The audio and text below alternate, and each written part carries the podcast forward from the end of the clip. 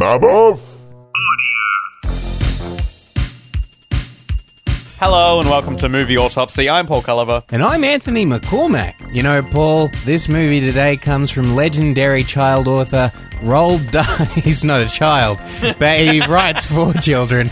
Uh, such classic hits as Willy Wonka and the Chocolate Factory, James and the Giant Peach, uh, as well as the legendary child uh, movie for children, uh, James Bond's You Only Live Twice. What? Is that true? That sounds made up. All of his stories were made up, Paul. He was a fiction writer. Our movie today is. The BFG.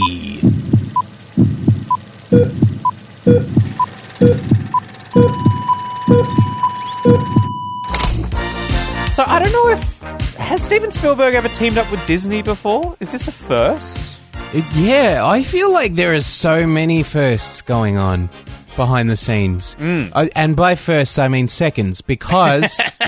Well, well, number one, you've got Melissa Mathison, who is the writer of E.T. So uh, Steven Spielberg and Melissa Mathison have teamed up again, uh, you know, for the first time in however many years.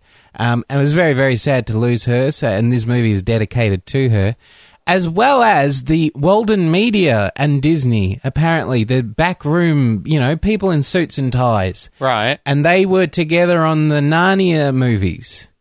And um and and they did they they got halfway through those and then they forgot. You know, hey, do we have a script for the next one? No, Barry was supposed to be writing Wait, that. were the Narnia movies Disney? Or were they. Disney Walden Media, Ah. and I I think one of them was at Prince Caspian, Hmm. where it, it might have been Disney. I might be mangling the story, Right. But Disney might have said, you know what, Walden, you take you go make your movie. You, you don't need to make it with us, Right, right. And so Disney and Walden haven't been together until this. BFG has brought all sorts of people back together again. And uh, one particular return of collaboration with Steven Spielberg. I just looked it up. In fact, he's what about twenty nine films to his name. Mm-hmm. First one with Disney. Isn't that amazing? Wow. Um, but I was looking at the BFG, the Big Friendly Giant, and I was like, he looks a bit familiar. He looks a bit like um like Mark Rylance, the uh, yeah, yeah. the uh, the Soviet spy in Bridge of Spies. You know, he sounds a bit like Mark Rylance, the um the Soviet spy in Bridge of Spies. And then I looked up um IMDb. Turns out the BFJ BFG is um he's played by Mark Rylance, the Soviet spy from Bridge of Spies. Of course, Spielberg's last film. So I really liked Yeah. that. I don't know where Mark Rylance was plucked from. I think we talked about this that I, I He- kind of yeah, quite he's- enjoyed his performance, but he like He's Mad Theatre, I believe. yeah, okay. And so I like that Spielberg sort of found him in a way. Yeah. I don't know if he did, but in a, in a sense, brought him to the fore And- with Bridge of Spies. And that's what I think Mark Rylance actually has on his resume. It's just one piece of paper that says "I'm Mad Theatre."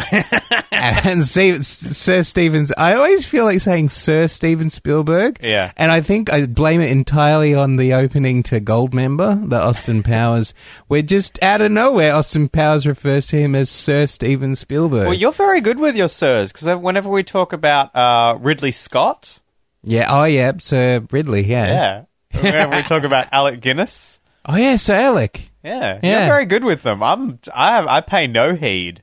Yeah, there there are some. I'm trying to think of one that has definitely turned it down. I I have a feeling Gary Oldman w- was offered a sir, and he said that's not that's not for me. In whatever voice he was feeling like talking in like, that day. I won't get a, I won't get a knighthood until everyone gets a knighthood. What- Paul, what do you mean, everyone? everyone. I may have, was it everybody? Anyway, So- that's a, that's a um, uh, Leon the professional I reference. I I get excited by people like Mark Rylance, where you're hearing about them for the first time, Hmm. but you do get a sense that all the actors you have heard of are looking up to Mike Ry- Yeah. Mark Rylance, saying, oh, "I wish I was Mark Rylance." you know what I feel like? I could be entirely wrong, but I feel like his trajectory maybe is a little bit like Tarantino's man. What's his name?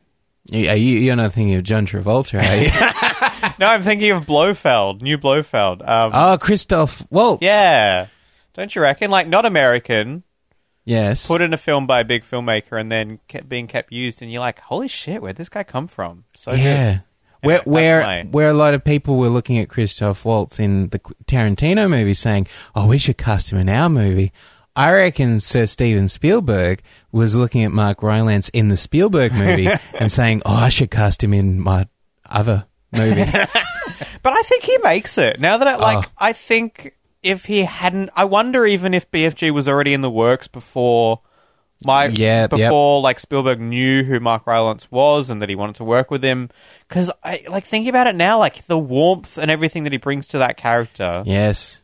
Let's get. Should we get into it? On on paper, I think it's a very good fit, and then when you see the movie and you see Mark Rylance doing BFG, mm. it's just a million times better. Yeah, it's really good. The more I reflect on it, the more I go, yeah. Like I, I, I was almost taking it for granted as I was watching it, Yeah. and when I'm sit- sitting back, going, oh, that was good. That yeah, and and to me the book, I I it was uh, it's been a very long time since I've read the yeah, me book, too. but the book to me is that the BFG is as warm and lovely as the other giants are a horror movie. Basically, they're terrifying, and so I was kind of interested to see are they going to go in the horror movie kind of way? Because I mean, you look at Steven Spielberg, the first Jurassic Park, you know how scary that is vis-a-vis how scary the second one is Yeah. where he he's made a deliberate effort to say maybe let's not scar children for life and and so I was kind of interested in a story where uh, like Roald Dahl is one of those authors that loves scarring children for life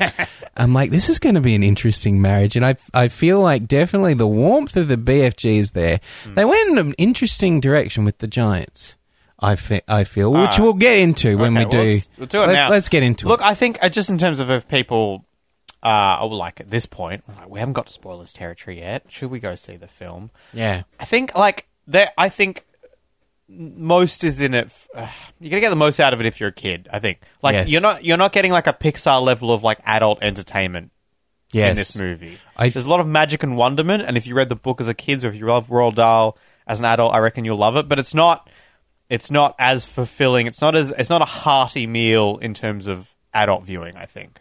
I think there are two kind of there. Are th- there are three. Let, let's say three levels. Yeah. Right. And one level is is it constantly good, mm. right, or is it peaks and troughs? And for me, it was peaks and troughs. There were parts of the movie that were flecks of solid gold, and there are other movies, other parts of the this one movie that um, fell like you know not not flat, but kind of mute, I guess.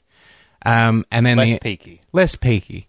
And then the other side of it is was it as was it super tight? And there there was some bits that I felt were maybe a little loosey goosey. Yeah, that's true. Where if you're a kid, you're enjoying that and you don't mind so much. Yeah, exactly. Uh, so let's get into it. We're going to talk about it in depth. Uh, there's going to be spoilers, but I guess the best way for there to be no spoilers. As if you've seen the movie. Yeah. Yeah. Um, yeah, I, I think I went through a Roald Dahl phase and I read like all the books, but I but I only vaguely remember it all. But it's Yeah. funny that um, the story's actually very simple. There's not that much to the story, and I Yes. remember. Although maybe maybe there's more in the book. Maybe the book is more. I can't remember. This movie makes it seem like it's very simple, and they're almost grasping at straws to fill out a movie with story Yeah.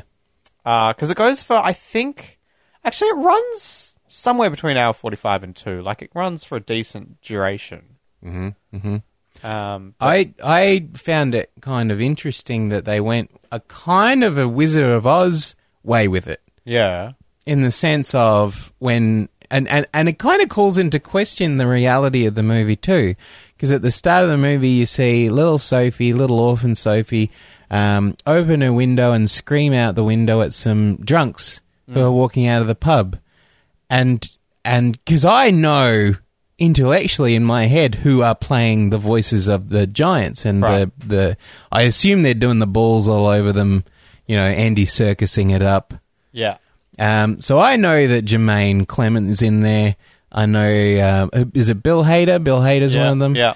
Um, and the for whatever reason, the the face, the the shape of the face of the main guy that they have at the head of the pack, right, where he's looking up and he's like, "Hello there, little girl," and she's all, "Don't you, little girl, me." yeah. And I'm like, "Oh, that's a distinctive face." I think he was in Um, not Charlie and the Chocolate Factory, but Willy Wonka and the Chocolate Factory, the new one. Oh yeah, yeah. I was he? Oh, oh, switch that, reverse it. Willy Wonka is the Gene Wilder one, Oh, yeah, and Charlie is the Johnny Depp one. yeah, So he was in the new one yeah. um, as someone's father. and then, but then later on, when you see the giants and you see a giant with exactly his distinctive shaped head, and you say, "All these giants are the drunken louts from the pub, Paul." Oh, I did not make that connection. Yeah, clever. Oh, so wait, wait. That's a what do you say? Wizard of Oz thing. Yeah, Wizard yeah. of Oz, yeah. And Wow. you were there, and you were there. So, um, because I was trying to get the the people in shadow in the background, and I thought I could make out a bit of Jemaine Clement face, but he Jemaine Jemaine Clement is becoming very quickly. He might have even become already. I don't even know. My favorite go to villain for this kind of fantasy. Yeah, Movie. He's pretty great. I mean, what what's he got now? Men in Black Three. The first 10 minutes of Men in Black 3 are just wonderful to What me. else has he the, got? the rest of the movie is pretty good too, but those first 10 minutes. Um, yeah, yeah, that's that's a good point. I might just be basing it entirely on the first 10 minutes of Men in Black 3. I mean, also he's. I mean, he's kind of villainous in what we do in the shadows. yes. In the But set. and that's that's where he's very good at um and and that you can absolutely see why he is the the he's the main one in this this movie, isn't he? The main evil giant. I couldn't figure out who was who to be honest, which Yeah. would seem weird because usually Jemaine's voice, while very malleable, is usually still very distinctive, and I didn't Yeah. actually pick up on it, which I guess is a credit to him for being able. Yeah, oh yeah, he's like a it. chameleon. But um, to be able to do the menace, but also bring the comedy out in it as well. Mm. That these these giants, and it, it it does kind of change the tone of the story. That these giants aren't terrifying. Mm. I, I don't know. I don't know if you are a kid if these giants are terrifying you. You know, I, I might be speaking out of school. Maybe they are terrifying. I find yeah, them. it's like well, we- I was talking to my three-year-old niece who came along to see it, and Mm-hmm. uh, in the conversation, it was like, "Was it scary?" Yeah, but I wasn't like, it wasn't that scary, was it? Nah. yeah, yeah, yeah. like it's the things where it's like, "Oh, it's the giant." Oh my god, what is this? But then it was like, "Oh, it's fine. It's a friendly giant." It wasn't Yeah. too scary. They Yeah. didn't overplay kind of the horror elements.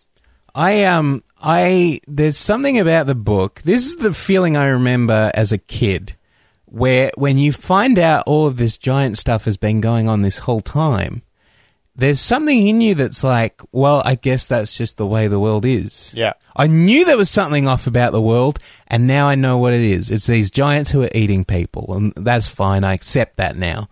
And then when you have that late development in the story of Sophie being all like, "We're gonna, we're gonna tell the queen what's going on. The queen needs to know," and that becomes almost farcical. How far that goes, like you're kind of saying to yourself, "Hang on, if this happened, I would have heard about it," you know. Um, and and that to me was really good story wise because you were so addicted to this terrible world where people where giants were eating children Yeah. That when things start to turn out for the better you start so there's some sort of stakes there where you're like but we can't possibly make things better can we Now that I think about it, though, that's also feeds into the whole dream sequence kind of idea that it's like, oh, I got taken to Giant Land, and then we went to see the Queen, and then there were farting corgis. Like it all kind of just goes. yeah You were dreaming. I think. yeah But then she does wake up, like, and she's been what? Um, this is the. I like the. I like the theory of she. It was all a dream, yes but also she does wake up and she. is in the royal palace Yeah. yeah Maybe she was just a princess all along, and the whole thing was. Yeah. I don't know. That's a bit silly, but um, You know, yeah. you know, Steven Spielberg actually, if he had gone with his original intended ending, Hmm. which was Sophie walks out of the room, but the camera lingers on the bedside table where there's a spinning top. but then Inception came out, and Steven Spielberg said, "Well, I can't do that now." but then a corgi farts and the top falls over. I um, who uh, Jones, something Jones, minister for whatever. Well, the second the the Queen gets introduced, and it's it's it's been a long time since I've seen that Doctor Who episode. Is it? Brid- it's not Bridget Jones. Who are we talking about? She's the she's the prime minister from Doctor Who, but we don't know that she's the prime minister when we first meet her.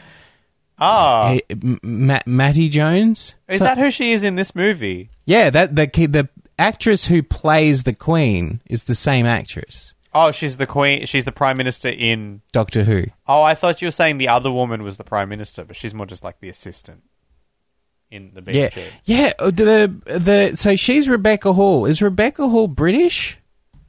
Isn't she? I always thought that she was American. Has she tricked me in the same way that Stuart Wilson tricked me all those years ago? I feel like we're getting into. All right. Yeah, it's, Uh, it is esoteric territory. We're I we're getting super. esoteric. That's all right. Uh, she. I want to comment on born in London. There you go. Born in London. Get out of here, Rebecca Hall. You Trixie. Um, She- you know what? Uh, you know what she's got on her CV. what is she Well, I'm not sure, but Yeah. if I had to guess, yeah. Mad Theatre. Mad theater, mad theater, comma, mad talking skills. In brackets, yank. In Close brackets. in more brackets, Maddest Theatre. uh, all right. So okay. So uh, wait, where are we? We've got we've got a queen. Uh, Yeah. Where are we? What are we doing? You know what I love is that the the original book, of the, it, it it becomes more obvious to me seeing it on the screen. Okay. How much this story is a celebration of England and Britain, and and those you know English. Oh, for sure. Um, and it's so weird to see this movie immediately after Brexit. Yes. Yeah. Yeah. We watched it. We we saw it. What three days after the Brexit result? Yes. Um, and uh, imagine if people listening to this now being like, "Sorry, European Union? What's that?" Uh, Yeah, yeah. Well, once upon a time, uh, there was a, sit down, kiddies. We'll tell you all about the European Union. You didn't know you were getting into that when you downloaded Do you this think? podcast, did do you? you think Giantland would have voted to remain or leave? but Giant Land definitely leave. I reckon the BFG would be a Remain vote. so yeah. the BFG is Scotland, basically. Um, we, we've. Oh, So- he's he's Scotland. Yes, But the salt of the earth, decent human being, Scotland. as opposed to As a, you know, I mean, the other giants, they're drunken louds. It's Wizard of Oz. what would he say about remaining? Would he be like, "Oh, we've got a re- rem rem- remainsicles in the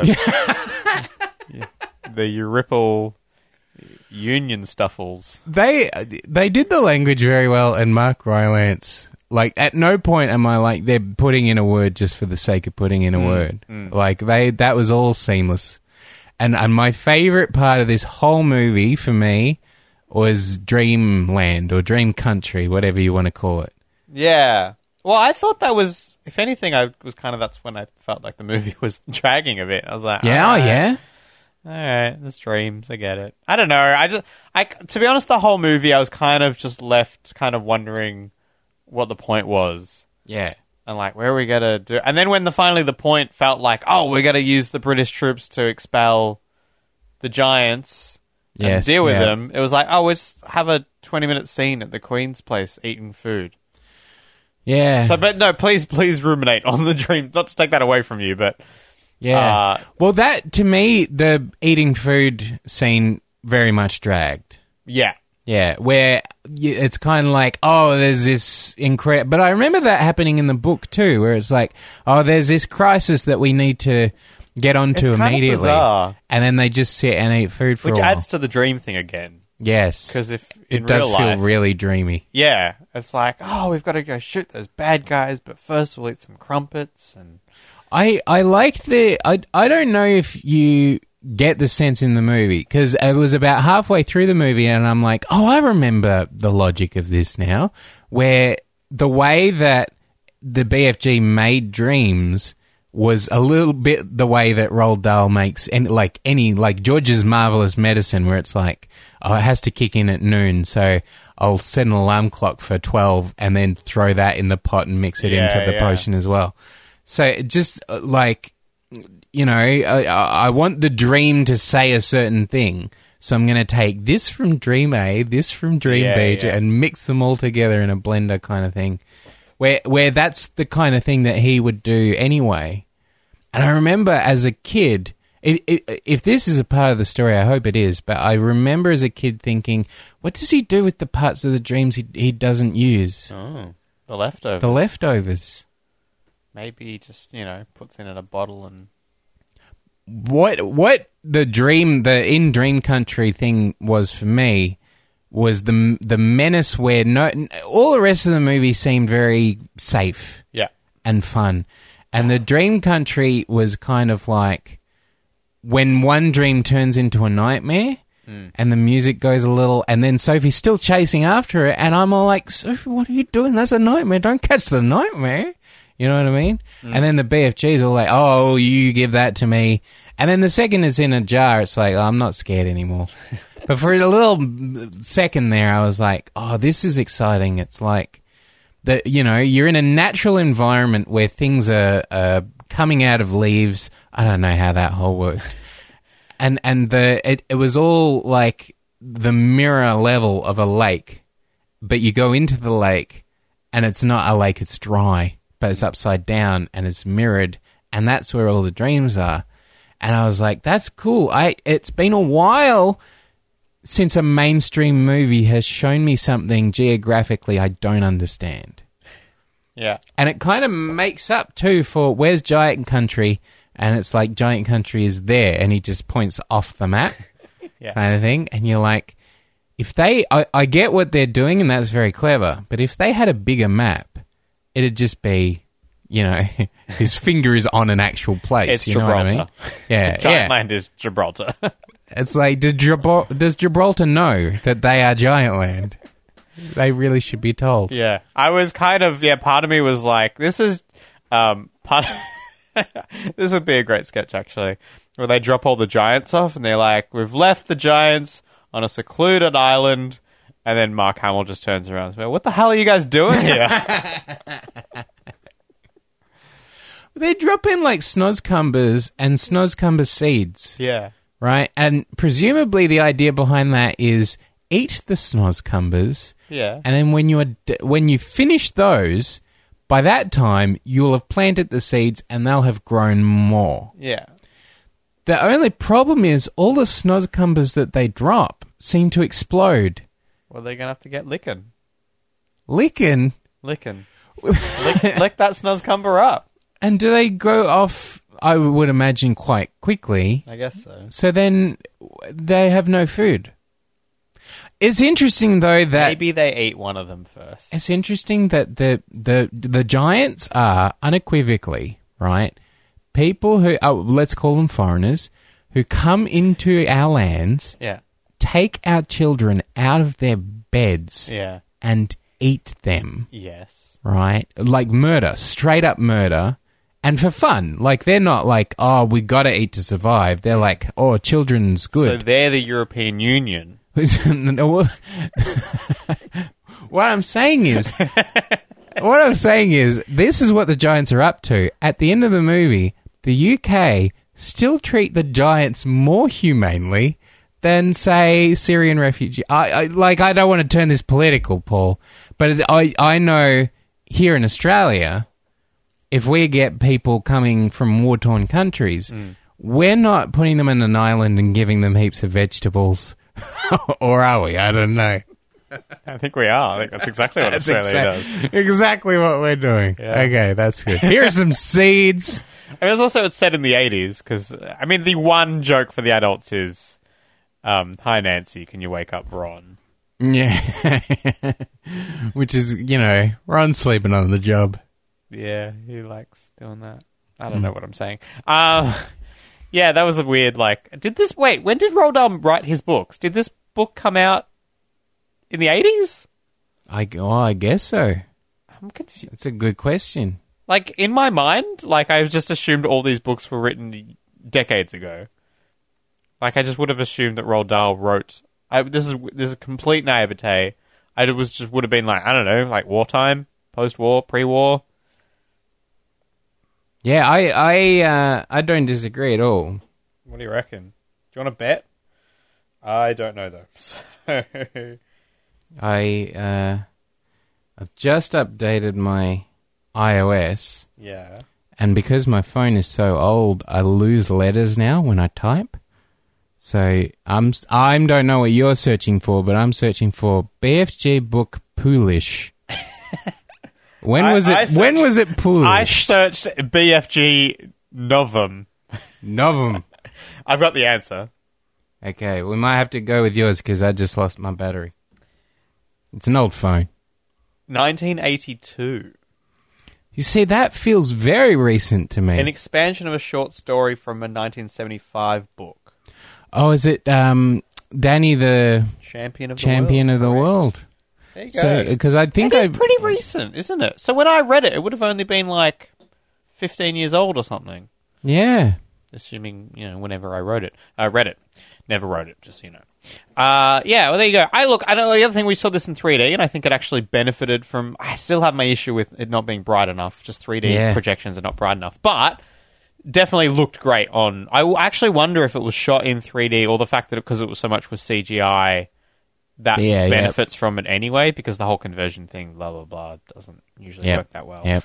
Um, but it looked great in 3D. I thought, like, I think it really benefited from that. This kind of because it was, you know, I really liked like lots of very dark, kind of purples and dark blues and all that sort of hues and the, the street lights and the Yes. and the, the cobblestones and all that kind of the shadow, but all in 3D looked really nice. Y- And yeah. BFG, uh, to be honest, I think my favorite sequence is BFG like getting out of London with all the secret, like with his with his horn thing, his trumpet and the and the cloak and everything. That was great. It was so good. They the when he blows the dream into the little boy's room, and it's the dream about the president is ringing just for him. Yeah, that's and adorable. it's, it's like, no, no, no, sir. You'd just muck it up if you did it your way. and that that that was a very tight scene to me. That was Yeah. perfectly rendered, perfectly. I was gonna say because that's kind of the only time we sort of see a dream in play, isn't it? Yeah, Although I just realised maybe this is a theory because obviously this book has been around for thirty four years. Mm-hmm. That the whole thing is a dream. That the BFG is that what you were getting at? yeah. It de- the movie definitely seems to flirt with that idea. But I the think. B- maybe she saw the BFG in that first scene, and he blew that whole dream into her brain. The whole I re- movie. I remember the um, the genius idea of how do we tell the Queen about this is that I, I remember that being it, it's interesting that it seemed truncated in the movie where the movie was trying to make up its time. It was trying to bulk up. But it wasn't it in the book that they cotton on the idea of we can tell her everything that she needs to know in a dream. And then one of them, whether it's the BFG or whether it's Sophie, and Sophie was a really good character in this. The very first two minutes of the movie, where it's like the the um woman, the woman, the orphanage lady, uh, the Carol Burnett of this particular movie. Yeah.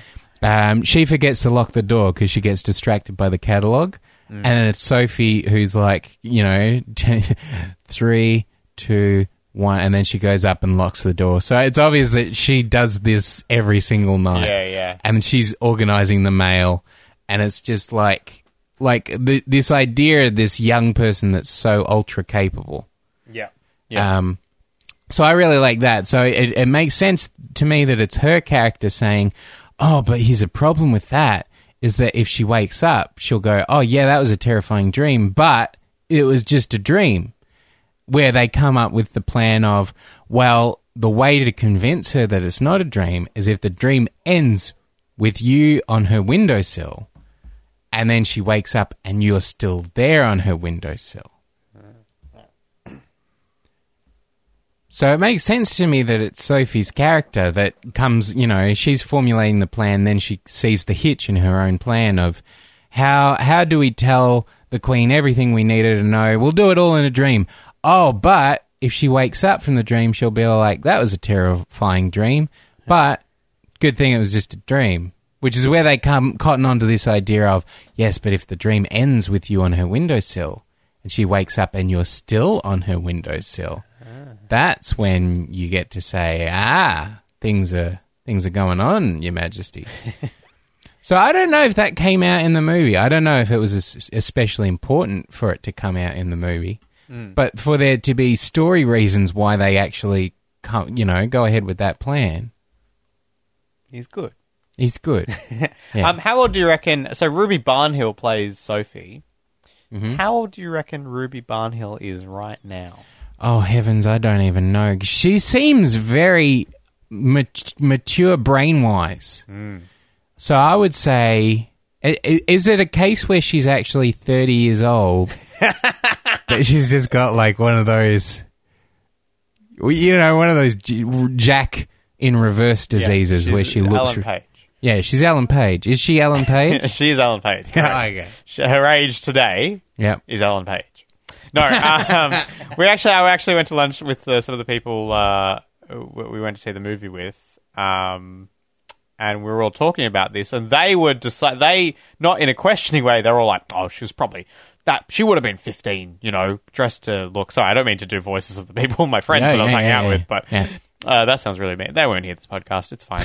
uh, and they were all like, "Oh, she was definitely 15," and then like you know played younger.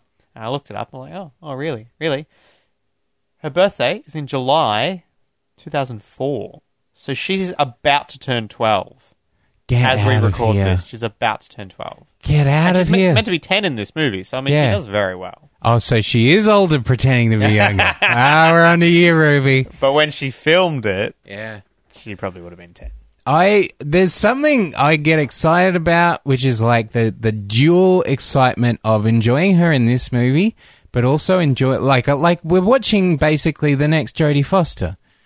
Like like I'm imagining Yeah. Ruby movies for years to come. I'm just uh, like I'm looking at there's like Jodie Foster on one side, and and then like on the other side is like a like a Lindsay Lohan. I'm looking towards Jodie Foster, saying, "Go that way, Ruby, that way."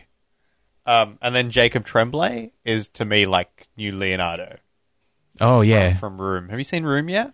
I um I haven't yet. I Uh, uh, if you want to lose or like just like drop all your emotions all over the floor, yeah, I'm I'm hearing that kind of thing. I'm preserving my room experience. I'm look I'm looking forward to it. yeah, block out the next three days for Oh yeah, yeah.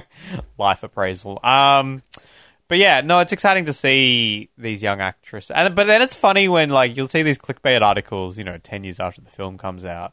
You'll be like, "Where is this actor now?" And like I looked at like the Matilda one, and it's like really sad because like she like gave up acting to like look after her mum or something. Oh yeah, th- this is Mara Wilson, is Hmm. it? Yeah. But I mean, like, but also in many cases, it's like you won't believe what this person's up to now. It's like, oh, they just lost ac interest in acting, and now they're like a welder or something. Yeah, like yeah. they don't, they're happy because they chose to be something else.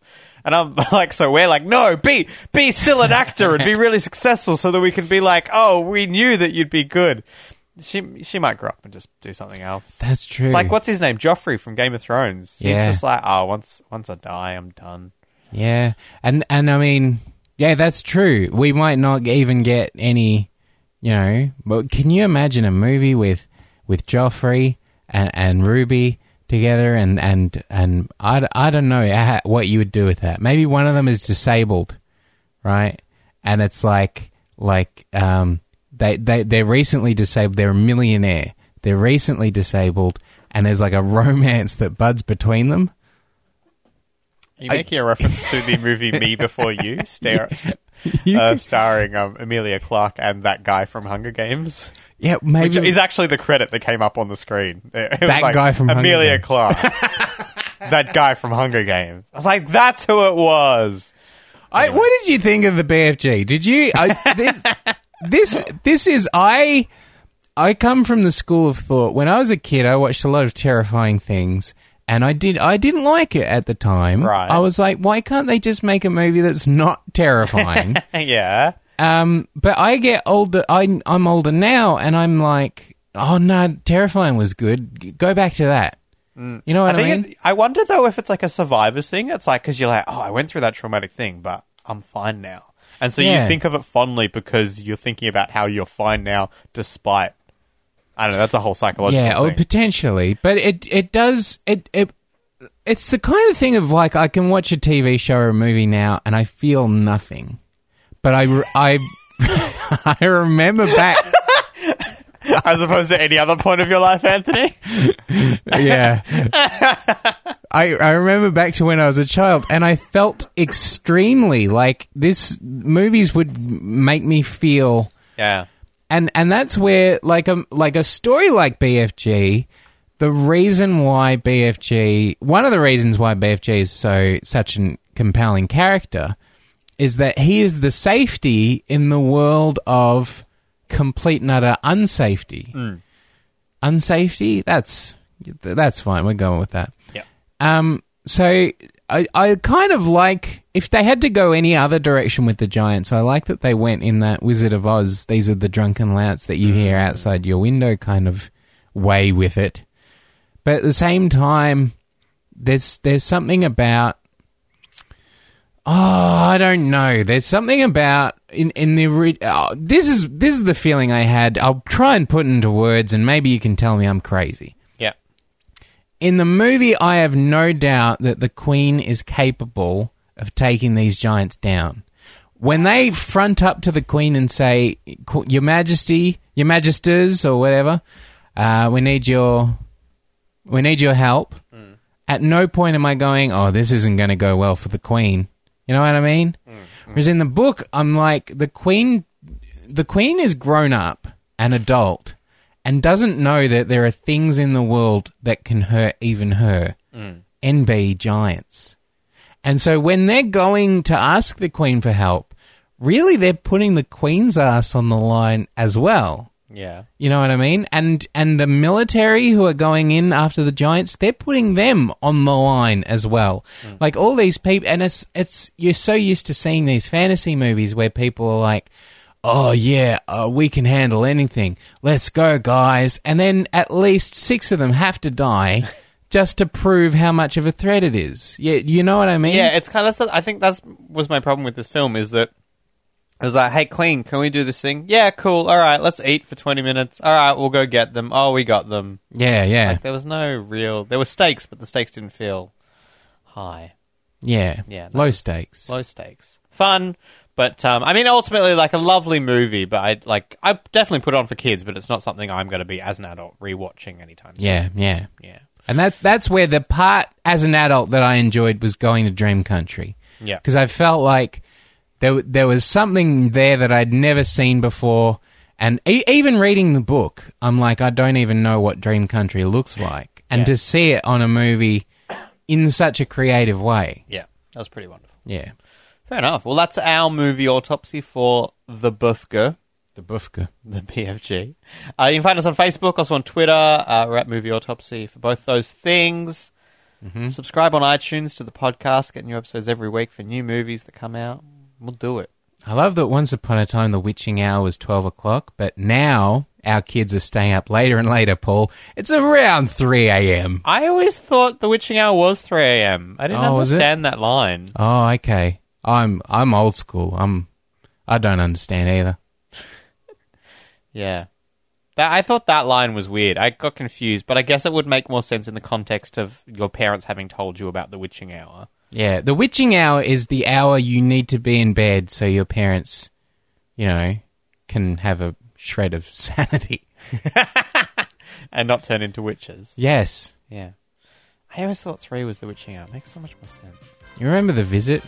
You need to be in bed before the witching hour because that's when your Oh, man. grandparents turn a bit. Uh, go back and listen to our visit episode. uh, it was um, actually it was fun. That was a fun episode because we just unloaded on it so hard. Yeah. Yeah. I there were things I enjoyed about it when it ended. Yeah, you can. hey, you can hear that in that episode. Uh, I've been Paul Culliver. I've been Anthony McCormack. We'll see you next time. See you then.